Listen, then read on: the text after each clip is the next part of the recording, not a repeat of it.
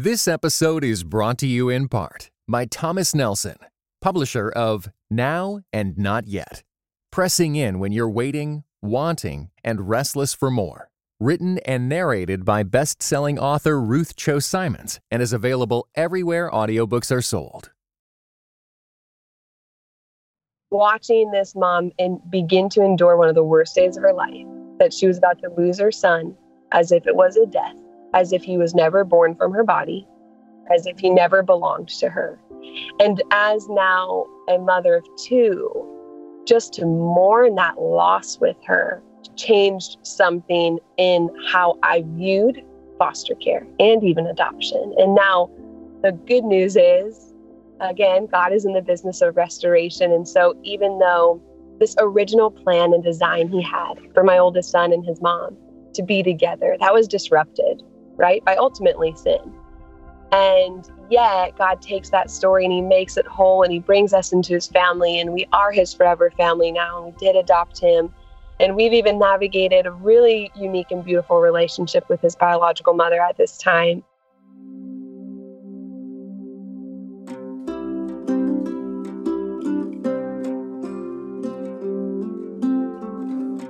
From Christianity Today, you're listening to Adopting Hope, a podcast about adoptive, foster, and spiritual mothering. I'm Joyce Koo Dowrable. And I'm Sasha Parker. We're both moms, and we're both adoptive moms. And on each episode of our show, you'll hear from a mom and sometimes a dad about their journey in adoption and foster care. Our hope is that this podcast provides hope and encouragement as you hear these stories. Whether you're an adoptive, foster, or spiritual mother yourself, an adoptee, or someone who just wants to encourage and love adoptive and foster parents.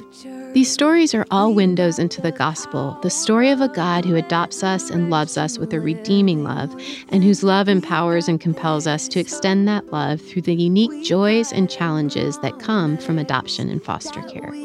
Thanks for tuning in. We pray this encourages you as you listen. And even when our hearts are breaking, even when our souls are shaken, oh, oh, oh, we've got this. Oh, oh, oh, oh, oh, oh. I'm really excited about this week's episode because we get to talk to a mother and daughter pair, Lisa Trevigne and Charlie Trevigne Sherry, who are doing such important work in helping prevent children from entering foster care. Their journey with foster care began several decades ago when Lisa and her husband became foster parents. That made a deep impact on their daughter, Charlie. Charlie's testimony is inspiring. She went from being a rebel as a teenager to, in her words, being a rebel with a cause. She has a heart for birth moms and founded Every Mother's Advocate to walk alongside and empower these brave women to overcome challenging life circumstances. It's an incredible ministry, and I can't wait for you to hear about it.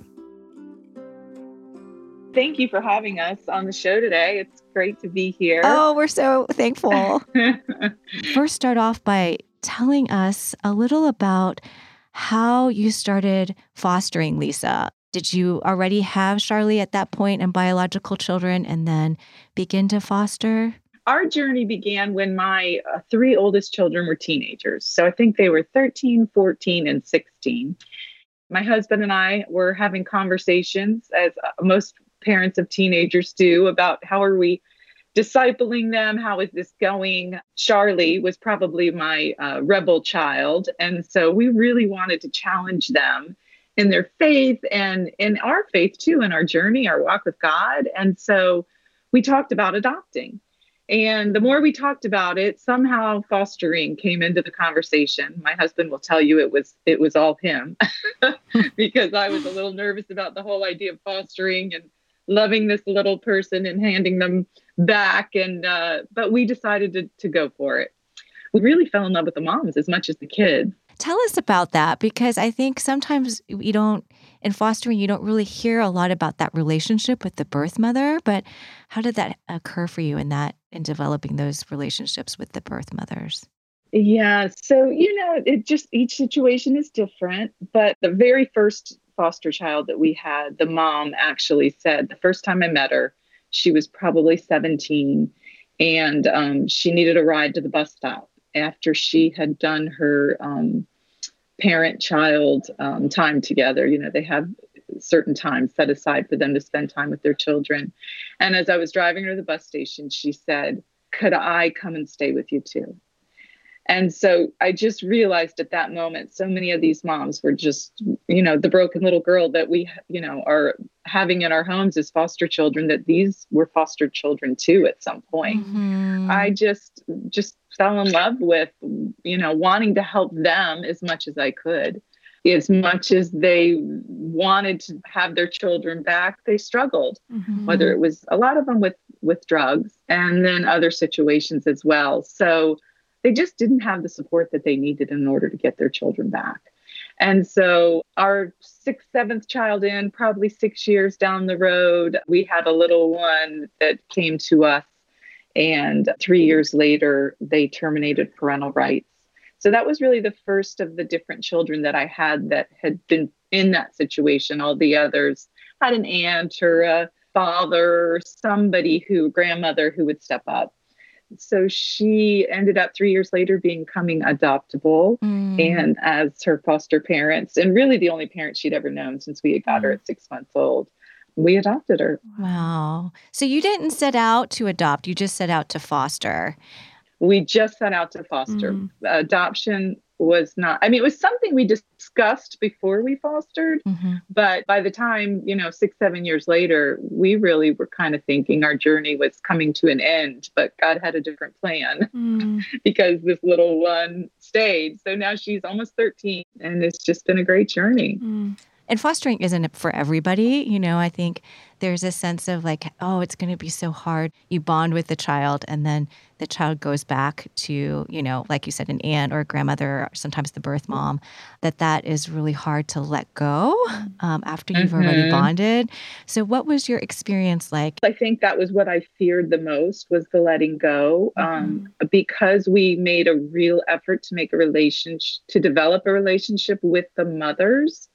You know, when we would give them, when they would, you know, get their children back, we continued that relationship, you know, at least for those, that first year or so. I babysat for moms and different things, aunts, grandmas, you know, just kind of making that transition easier.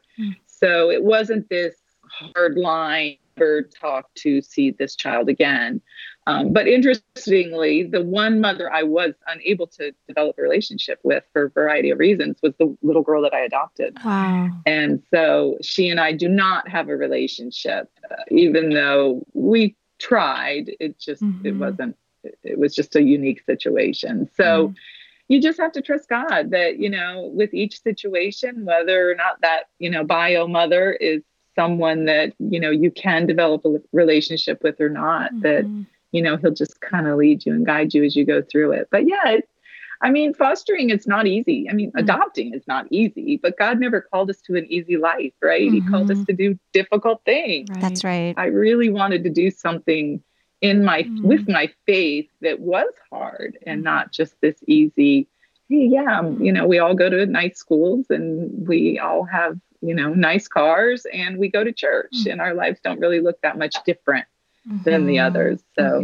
that's kind of our journey in this. Yeah. But no, if anybody were to ask, is it easy? No. It's so beautiful to hear your heart for the birth parents. Often when we begin this journey, you know, we start it because we're interested in adding to our family, or, but it sounds like from the very beginning, you and your family, everybody had a heart for the birth mom, not just for the children. And you mentioned the first woman that came into your life was really a child, not much older. She was 17 and you had a 16, 14-year-old and 13-year-old in the home. And yeah. I mean, she really was just a child, not much older than the children that you had. And so does she come and stay with you guys? No, that was like 20 years ago. Okay. I mean, so yeah, that was a long time ago. So no, I do not have a relationship with her at this point, no. But at the time? At the time, you know, it's hard when you're a foster parent to know how much you can get involved, because You know, you're kind of the advocate for the child, not really the advocate for the mom. So there's that fine line between wanting to help and having to, you know, keep that distance for the safety of the child. So that's kind of a journey that you have to take with each situation. And I know foster moms that have totally developed a relationship with mom. And to this day, you know, 5-10 years later, they still go to birthday parties and are, you know, a part of their lives. So each one is unique, and you just kind of have to trust God as you navigate it. Now, Charlie, I am wondering how all of this affected you. I mean, you were a teenager at this point and having all of these foster children come in your home. And how did that shape your perspective kind of growing up? And that, I'm sure, has played a role in how you started Every Mother's Advocate in this ministry that we'll talk about a little bit more later. How did this affect you as you were a teenager? You know, it had a very, very formative impact on my life, and it left an obviously deep impression. Believe it or not, I was the rebel kid in the family. So I was at the height of my rebellion in high school when my parents decided to start fostering. But in the midst of all that rebellion, it was the concept of being a rebel with a cause. And I liked the tough side of foster care. I liked the adrenaline rush that it gave us. That was always very interesting to me, in bringing in kids and working with families who don't look like us, who don't have the same backgrounds as us. And it also was a massive perspective shift for me, walking away from these petty high school, you know, drama and encounters, and then going home and seeing and being up close and personal with very real needs of people that live a few miles away from where I live. And that really began to shift my perspective as a 15, 16, 17-year-old girl. Loved the kids, loved watching my parents minister to the biological families. Was it hard for us to say goodbye to the children? Yeah, of course. But it puts purpose to your pain when you really put in the hard spiritual labor of ultimately this restorative mission. It was very enlightening for me. It activated something in my spirit and in my soul that, like, it was awoken. And I actually ended up dropping out of high school, not really out of rebellion, but more out of an effort to get my life together, wanting to put that separation from certain relationships and just behaviors. And my parents were like, absolutely supportive of that, but you're not going to sleep in every day for your senior year. You got to go do something. So I actually went on a missions trip to South Africa for about 5 months and worked in schools and orphanages there. But I really believe that the experience in my home, in our family, through foster care and adoption, drove me to the slums of Africa, because it ignited something in me that wanted more. It wanted to be a part of something greater than myself. And as a troubled teen, I mean, all you can think, it's a consumer culture, right? Yes. All we can think about is myself and me. And then you experience the pain and the realities of others and find your purpose in that. So that was really what led me over to South Africa. And it was in South Africa that I rededicated my life to the Lord and met God and saw the Holy Spirit in the lives of other people, felt the Holy Spirit in the life of myself at 17. And it was that very Saul to Paul conversion for me. And I stepped foot back on American soil and was never the same. So it made a massive impression in my life. That's amazing. You know, you said there's purpose to your pain. And then it kind of set you, I don't know if you would call it a calling, to start this ministry.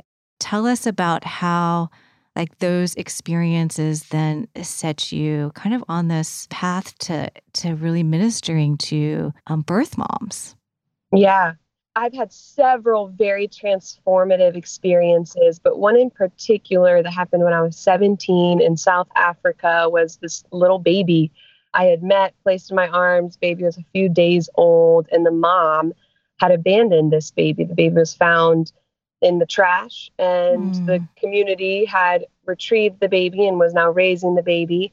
As I'm holding this baby, God activated empathy and compassion for the mom, because behind the eyes of that small infant, I saw a young teen, again, what you were saying earlier, who doesn't look that different from myself, who lacked the support, who lacked the financial means, who lacked the community, and out of fear, you know, just imagining after a long night of labor and sheer fear in the slums of Africa, placing this baby in the closest garbage trash pile she could find and fleeing. It was then that I really felt the call to walk alongside, to advocate alongside moms, because had someone had done that earlier, had someone had created and provided that early intervention in this mom's life, and granted, this is in South Africa and the community and lifestyle is completely different than here in the U.S., but could the outcome have been different? Could this child still have their mother? Yeah.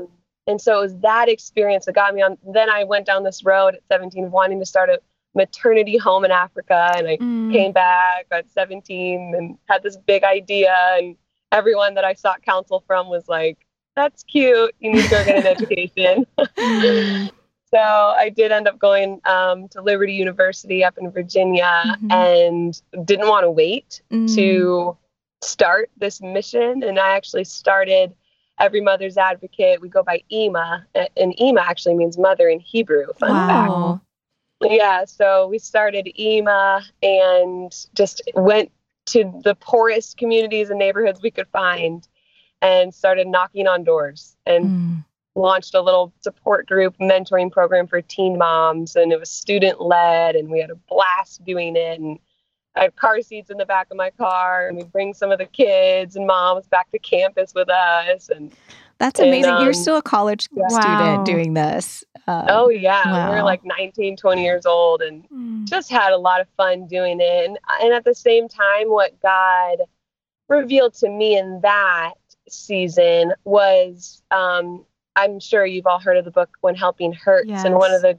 best draws from that is the difference between monetary poverty and relational poverty. And here moms experience both, especially single moms who live below the federal poverty line.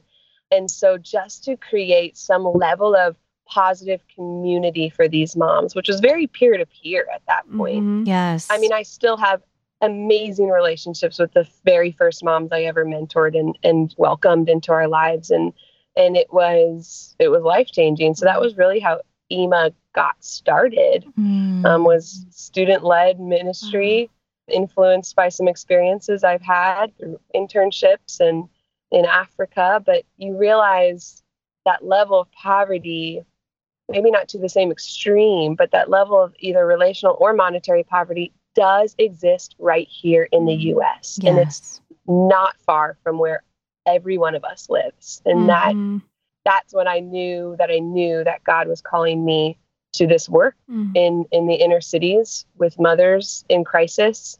That's what I would be doing with my life. So it was a very clear calling for me. The gift that you've offered these women is you have entered in at their level. You know, you haven't entered in where you're kind of above them, but you've entered in wanting relationship with them. And just in your story, we see how these relationships have changed your life. They've given you purpose. They've given you encouragement. You've seen the Lord's hand at work. And so it's so cool to see just that trust that you've built. Actually, I was looking at your website, and one of the quotes that you had on there from When Helping Hurts, Steve Corbett, a path forward is found not through providing resources to the poor, but by walking with them in humble relationships.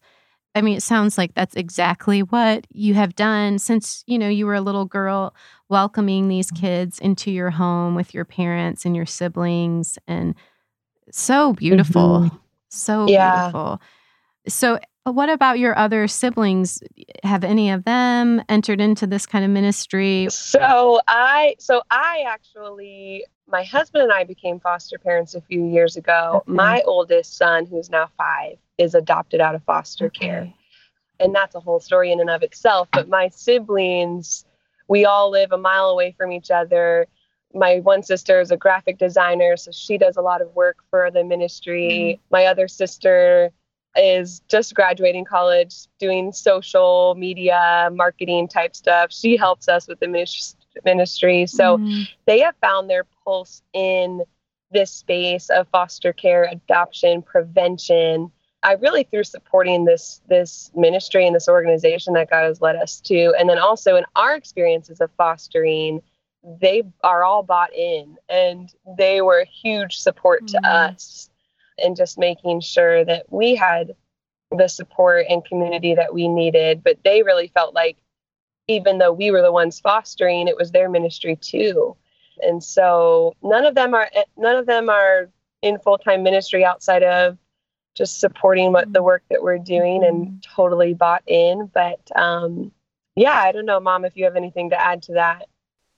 Yeah, I'd love for you to just share with them the story of Jacob and how that kind of took Ima into another genre from where you were when mm-hmm. you were starting the support groups. Mm-hmm. So when my husband and I decided to foster, we didn't have kids of our own at that time. We got a really unique experience of fostering 2 brothers. They had different dads. So the oldest ended up having no legal father on the case. They couldn't identify who the father was.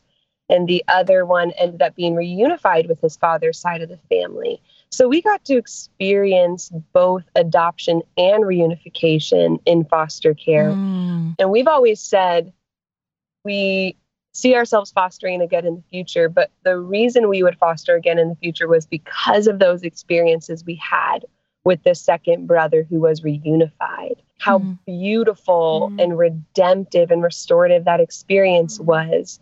But at the same time, walking through adoption with my oldest, my husband and I always say adoption, the process of adoption felt like a celebration in the face of defeat. Mm. And so what we thought this season was going to be like, yes, we won, right? Or like, finally, permanency actually really broke and devastated our hearts to watch now his biological mother walk out this season of losing her parental rights to her son. And in the state of court, the termination of a mother's parental rights is weighed as heavily as the death penalty. Mm-hmm. And that always struck me because that morning, being a witness in that case as the foster parent, obviously, watching this mom and begin to endure one of the worst days of her life,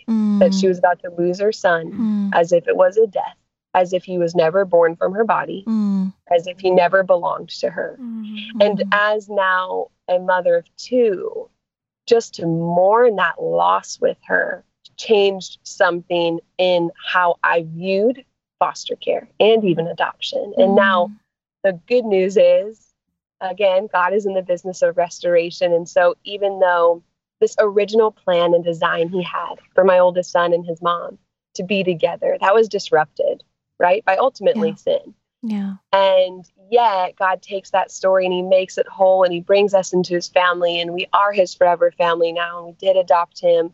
And we've even navigated a really unique and beautiful relationship with his biological mother at this time, trying to navigate that wisely and trying to be sensitive to the details around that. But that is a restorative and beautiful thing on the side of adoption. But so important that we see adoption really as a last resort and that all other preventative and interventions are made possible for families to stay together, to honor God's original design for family. So that was really when Ima went from an inner city ministry to teen moms, to mothers in crisis, to still maintaining that same status, but with a very specific focus on women who are at risk of losing their children, and women who have children in foster care and need that reunification readiness support. So all of a sudden now, our goals and our entire focus shifted from, this is still our demographic. We're still working with moms in crisis, but we're working with moms in crisis in an effort to preserve families and to keep mother-child units together by leveraging her skill sets and giving her a seat at the table and embodying her in positive community. So all of our work, we say at Ima, is socioeconomic. So it's social support. These women lack social support. And being a mom, middle class, married, two kids, have a house, both working good jobs, raising kids is hard with all of those measures in place. Now strip away all those levels of support down to a car, down to transportation. It is hard to raise these kids. And it's time as the faith-based community really, really, really rallies around these women that God has chosen to parent these children, giving them resources and giving them educational tools and providing for them opportunities that without positive community, they otherwise may never have. So that's really where we exhaust most of our efforts at Ima. I loved just reading about the kind of holistic and comprehensive programs that you have at Ima. And I want you to tell our listeners a little bit about that, because it really is kind of wrap around care for these mothers. That's our buzzwords right there. It's very holistic and wrap around and continued care. So every mother that comes through our program, we are licensed through the state of Florida. It's where we are operating out of right now. So most of our referrals actually come from the Department of Children and Families. They're referred to our program, even being a faith-based program, to go through for parenting and life coaching. And that is something that we provide to every mother that comes through. She's assigned an individual one-on-one Ima advocate, who is the person that's going to walk out this season of her life with her. But that person is also trained and educated in healthy parenting, healthy lifestyle, very much of a life coach, a parent coach, a financial coach. And this person is assigned to this mom to walk out that season of her life. So she is very intricately involved. It's incredibly relational. Yes, what we talked about earlier, I think, addressing that relational poverty and how having someone just be there and walk with you through that can make such a difference when you are in that dark place, you know, and you don't have anyone, just to have someone. Yep, absolutely. And especially for the moms that we serve that have children in foster care and are working their case plans and trying their best to be reunified, we go to court with them.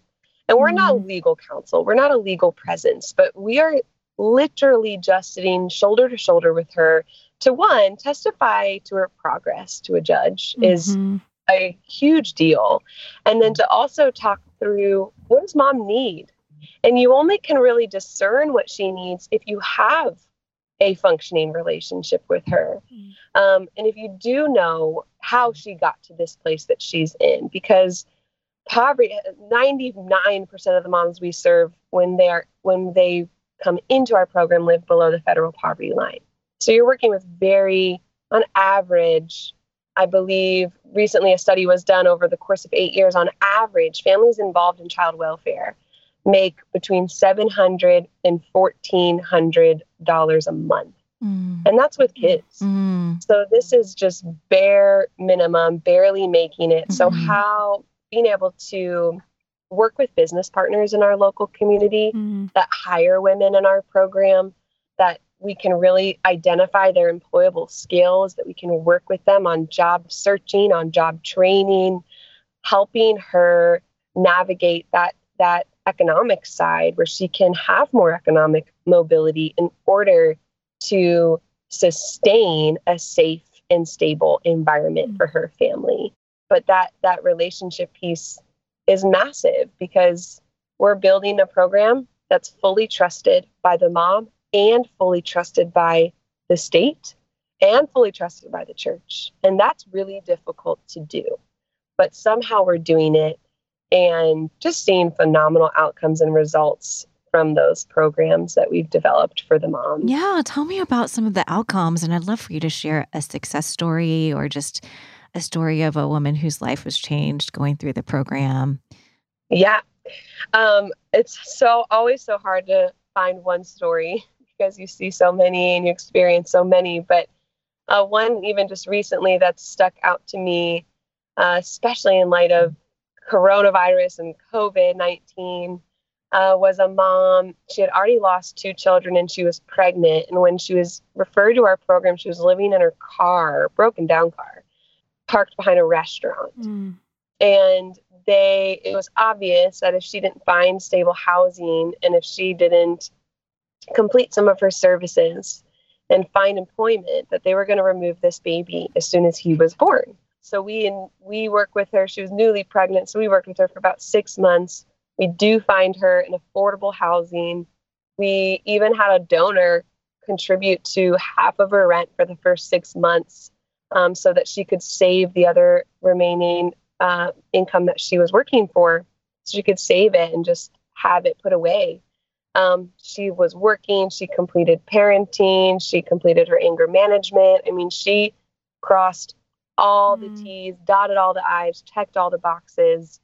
And in that experience with this mom, the local church was engaged and activated. And one church threw her a baby shower, and another church was the one that organized the affordable housing opportunity for her. And another church was the one that did the grant so that she could save some money. And then we were obviously doing the advocacy piece and the one-on-one, but it was cool to see multiple, like, parachurch buy into this one life. And the baby was born, baby was removed from the hospital, more so out of protocol because she already had kids in care. And 2 days later, we had an emergency, what they call shelter hearing. And it was so cool. Right now, all the shelter hearings are on Zoom because of COVID. But everyone showed up that was involved in this mom's life. And it was everyone from Ima, it was everyone from those supporting churches. And so this mom goes into this court hearing and now has this rally, you know, of support. And the judges and the attorneys are their breath taken away because such a rarity to see this, you know, very typical inner city, low income, single mom. She's 22 years old. And now she's got this entire circle of support. And the judge, because of that and all of the measures she had taken and all of the support we had put in place, overturned the removal and reunified this little baby boy back to her. And she's doing good. It's an uphill battle, certainly. And, she's going to keep fighting the long fight, and she's got more work to do. But that's one story that we get to experience often at Ima. That is beautiful. And what a picture of what the church can do in stepping alongside and being a community of support for these moms. Right.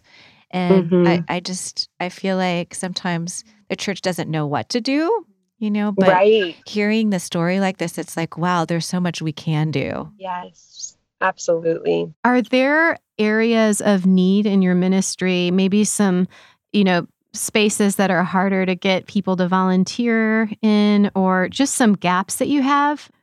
Yeah, I mean, always. When you're working in ministry and nonprofit, I think volunteering is always difficult. And then on the leadership side of ministry, you want the right people, right? And you want to be selective, and you want people who want to do this. I love that you are partnering with volunteers from the local churches and having partnerships with churches, because it's really, I feel like, a call in scripture to care for vulnerable children and families and to raise that awareness among his people. And to hopefully expand this, and I know you're based in South Florida, but to expand this so that, you know, maybe in other cities there are other nonprofits doing something similar, but that you have a model that works at That's Ima, right. and that you can maybe export that model so that this can be spread. Yes, that's exactly right. The Bible says we are called to plant seeds. It is God who waters and grows. And so there's certainly a spiritual element there too of training our volunteers of this kingdom calling. Mm-hmm. It's justice more than it's social justice. I think those two things are different. But justice is God restoring all things to him. Mm. And so if we can be a vessel, to that calling, that's enough. Our obedience is enough. And so that's really what we spend a lot of our training talking about. In our podcast, the theme is hope. As you're talking and you're saying sometimes you don't see the results. You do in some cases, and you surely in your outcomes, you've seen a lot of lives transformed, but some of those lives aren't. And so how do you see hope in the midst of some cases where, there isn't that change, or instill hope? You're trying to instill hope in these women and instill a vision of hope for your volunteers. I think that's a great question, especially in an organization and in a ministry and a work that you leave the office discouraged more days than you leave encouraged. Mm. I've heard my dad say that before, who is also very engulfed in ministry and church world. So that's the hard reality, is when you deal with very broken people, which we all are, it is hard to see the silver lining and the layers of hope woven throughout. And sometimes it's just these little glimmers of hope, or little glimpses of hope.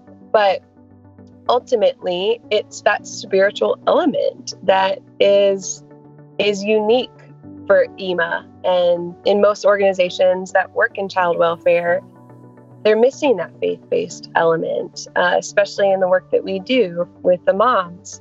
And we have that faith-based element.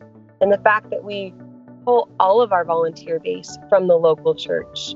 And this vision is powered by the local church ultimately. We know that we are called to something higher and greater. And the hope, is that obedience. So I remember when our second foster son was reunified, and of course, you mourn that loss in a way of this child was in your home for a year and now he's not. And I remember going to God and just being, broken in front of him and hearing him so softly and gently say, well done. Mm-hmm. Like, that was enough. Mm-hmm. And sometimes we think we need to do more to be successful. And sometimes less is more. And we need to do less, just better. That was enough. And I had to be okay with that. Mm-hmm. And I had to trust that God had a greater story that we only see in part. Yes. And in eternity, we will see in full. Louis Giglio once said, no matter how committed your crew or compelling the vision, you have to recast your mission every day. Mm. And so that is what we have to do at Ima to instill hope in our people, in our volunteers, in our leadership, in our board. We have to recast this mission and this vision every day. And we have to preach that to ourselves, that there is a very spiritual element. Our battle is not against flesh and blood. Mm-hmm. And that is the only source of hope, is Jesus Christ in our lives, in their lives, in every child's life, in every mother's life, in every father's life that we may or may not serve. That is the only well that we can draw from that will not run dry. And I'm just sitting here thinking, Lisa, you must be so proud of your daughter. And I think of you just stepping out, you and your husband stepping out in faith so many years ago when your kids weren't fully grown, and it's kind of a scary time when, teenagers might, as Charlie shared, she was going through just a difficult period. But to see you guys step out in faith with hope, trusting that, okay, we don't know what we're doing, but the Lord is calling us to do this. And you were brave. And then to just see those seeds that were planted just in full bloom through all that Charlie has shared is just, it's so encouraging to me. As we stepped out, during a time where we had some teenagers, and it wasn't like everything was perfect and great, and now we're being called to do this thing. It was like, there's a lot of brokenness around. And so it's just so encouraging just to see just the Lord's work in Charlie and your family, and just, wow, what an amazing ministry that was created. And you had no idea, Lisa. Yeah. You're just stepping out in faith, you know, just to foster. And here, look at all of this that's gone. If you had told me that my rebel 14-year-old daughter I would one day work for in ministry, I would have laughed, because be encouraged. Yes. For seriously, because I have a 13-year-old now who's not an easy child. Mm-hmm. And I look at Charlie and go, Lord, you've got a plan. Yes. And so sometimes when we have these rebel children, we think, I don't know what to do, how to do this, you know, when to say yes, when to say no, but God has a plan for each of their lives. Yes. And it sometimes takes a rebel to do crazy things for God. Yes. And so it's just a journey, and not an easy one, but, you know, like we said in the beginning, God doesn't call us to do easy things, but we hold on to hope. Mm-hmm. And just trust that God has a plan for each child that he places in our lives. And we're just stewarding that as best we can. And so I love the, I said, I'm going to be listening to this podcast as a mother of an adopted child. Yeah. Because I need this encouragement to remind myself that we all do. God has got his hands around each one of these. And so we just have to walk it out. Yes. Well, thank you so much for sharing your story and just how God birthed this vision. Yes. So, thank you so much. Thank you guys for having us. It's such an honor to share and just to support the work that you guys are doing and the message that you're putting out there. It is so important for families to know. So thank you. Thank you for having us. Thank you. Thank you. All right. Goodbye. Bye. Bye. If you're enjoying our show, please take a moment and help us spread the word. Share about it on social media or leave us a rating and review on iTunes. It really helps people find the show. Adopting Hope is a production of Christianity Today. It was produced by Mike Cosper, Joyce Dalrymple, and Sasha Parker. It was edited and mixed by Alex Carter.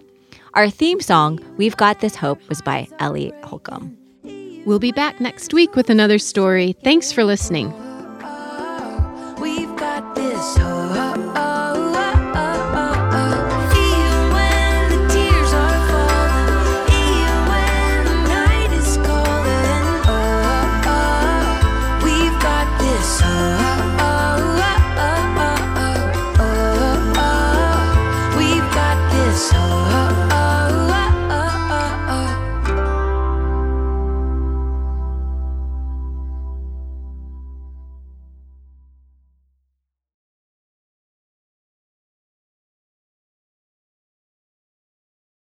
This episode is brought to you in part by the Beyond Ordinary Women Ministries podcast.